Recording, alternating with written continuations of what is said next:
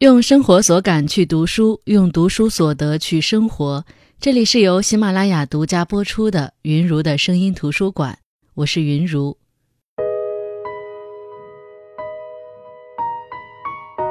一次与朋友聊天，我们说到一个话题，就是这辈子最想活成什么样的人。当时我还是挺认真的思考了这个问题。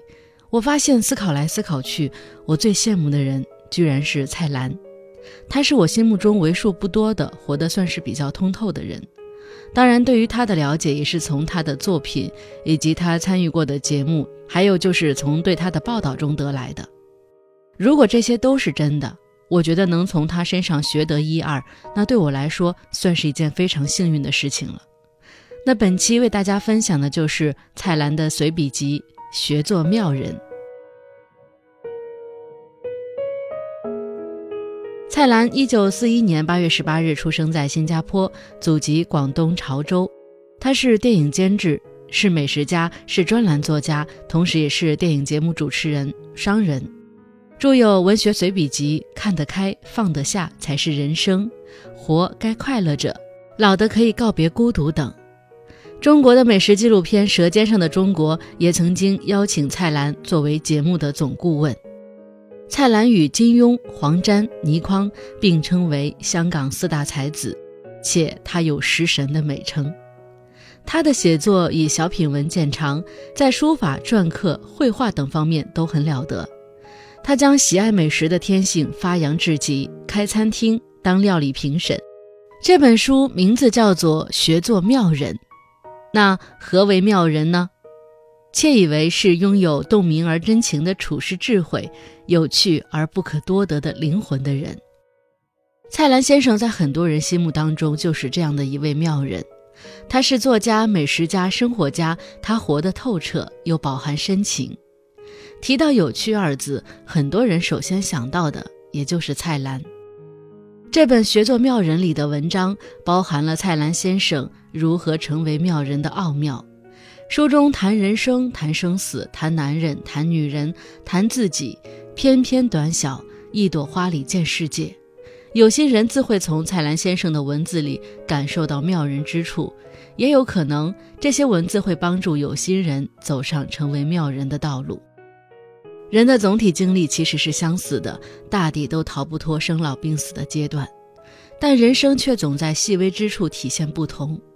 那时候看到一句话，大体上是这样讲的：身患绝症的女孩攥在手中的水晶发卡，路边乞丐布包里的手工目标，杀人犯杯子上的 Hello Kitty 猫贴纸。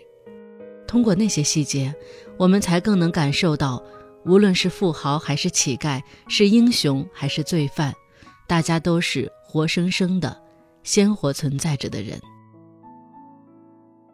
随笔大概就是这样一种记录着细节与存在的东西，所思所想如流星般在脑海中一闪而过。如果不提笔记下，那么这些转瞬即逝的光点，也许真的就消磨于虚无。于是，刚刚吃过的冰淇淋，路边无意看到的野花，恰好赶上的地铁，都可以成为记录一天生活、见证一天存在的证明。那我们看随笔也是这样。我们跟随着一行行文字，得以窥见一个人生活的点滴。那些原本看上去遥不可及的作家名人，仿佛就成了与我们处在同一屋檐下的友人。我们听着他们碎碎念，说起自己弟弟家养了三十多只猫，猫如何可爱，如何令人爱不释手；说起自己讨厌薄荷膏的味道，那味道令他想起医院与死亡。说起自己偶然听到的一句话，对一句话的所思所想所感；说起中午去的餐厅吃了什么，味道如何如何等等。文字真的很奇妙，不是吗？它让我们有机会无视时间与空间的阻隔，直接与写下文字的灵魂接触，与硝烟弥漫的历史接触，与文字中的人物接触。我们透过作家的笔，仿佛就坐在英国那趟绿皮火车里。看对面姿容绝世的女子与你谈天说地，坐在上海陷落前的轮船里看哭闹哀鸣，坐在谈判桌前看双方据理力争。我们通过文字获得一种间接的经验，哪怕我们从来没有去过某地，从未尝过某物，但只要有人将某处风景、某种美食详尽的描写，那么间接的，我们也算是见过了、尝过了。很多人看书都喜欢这样，作者在书中提问、聊天、调侃，我们就会假想自己坐在他们的旁边，回答、聊天，跟着调侃。这样一来，许多书就会被读出一种真实感和参与感。心理学上有一种预期心理建设，就是在参与某种活动前，比如演讲，如果紧张，就闭眼想象，想象细节，想象正在做那些事儿时自己想要的样子。多来几遍，人脑是神奇的。对于人脑而言，如果你的想象足够真实，那么想象就会被大脑判定为已经发生过的事情。演讲的人预期自己能够自信成功的演讲，那么当真实情况发生，多半会和他脑海中的预期贴合。这种方法如果用在读书上，尤其是旅行随笔类的文章上，效果更佳。正如蔡澜在随笔中写到：“去吉隆坡。”我们也大可发挥想象，与他一道同去。夜里去酒店后的咖啡店，要一碗云吞面，再来碗有腊肠片、鸡蛋、豆芽，铺着菜谱和猪油渣的河粉。第二天早上一大早起来，用浓得像墨汁的普洱清清肠胃，到外面散步，过几条街，到一个街角买一碗米粉汤，浇上卤肉碎，盖着香肠和鱼丸，佐料融入汤中。先喝完，再慢慢的欣赏米粉。另外来一碟干捞云吞面，汤另外上，里面几个鱼皮饺，面中夹着叉烧，淋上酱油，一入口就知道好吃。吃好喝足，他又会跟你谈起酒来，说北方人所好白酒、二锅头、五粮液之类，那股味道，喝了藏在身体中，久久不散。想来还是绍兴酒最好喝。刚刚从绍兴回来，在街边喝到一瓶八块钱的泰雕，远好过什么八年、十年、三十年的。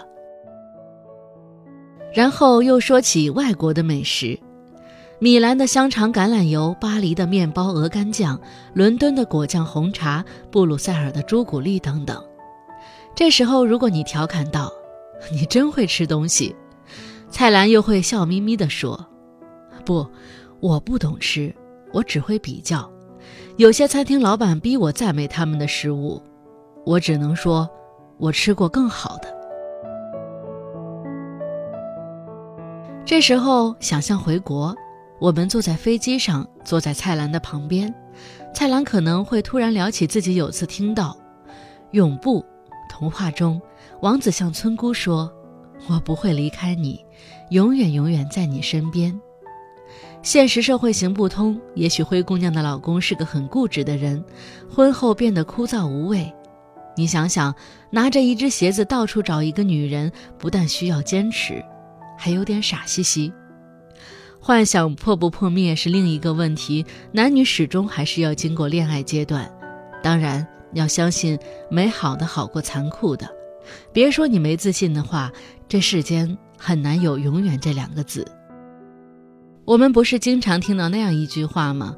说所有童话都以最后公主和王子过上了幸福快乐的生活结束，在二人结婚的那一刻结束。为什么？因为如果真的写了婚后，就不是童话了。现实生活中的生老病死一样都不少。那谈起老这个话题，蔡澜说，生老病死这个人生必然的过程，病是最多人讨论的。生理所当然，没什么好谈；死是中国人最忌讳的，从前不敢去提它。今天要聊的是老。为什么我们对老有那么大的恐惧呢？其实是那些孤苦伶仃、行动不便的人给了我们印象，因为大家老了就会变成那个样子。你不想老吗？商人即刻有生意可做，什么防皱膏、抗老药在市面上一大堆，还有我们的整容医生呢。但是，一切枉然，老还是要老，应该怎么老呢？我觉得老要有老的尊严，老要老得干干净净。不管你有没有钱，一件衬衫总要洗净烫直。做得到的话，怎么老都可以接受，不一定要穿什么名牌。蔡澜觉得老了最大的问题除了健康，就怕没钱。于是他说：“人要学老，怎么学？从年轻开始不断学习，别无他途。学识丰富了，任何一个专长都可以做生财的工具，就不怕穷，也不怕老了。”而蔡澜的金钱观也相当的洒脱，他认为钱不花就不算钱。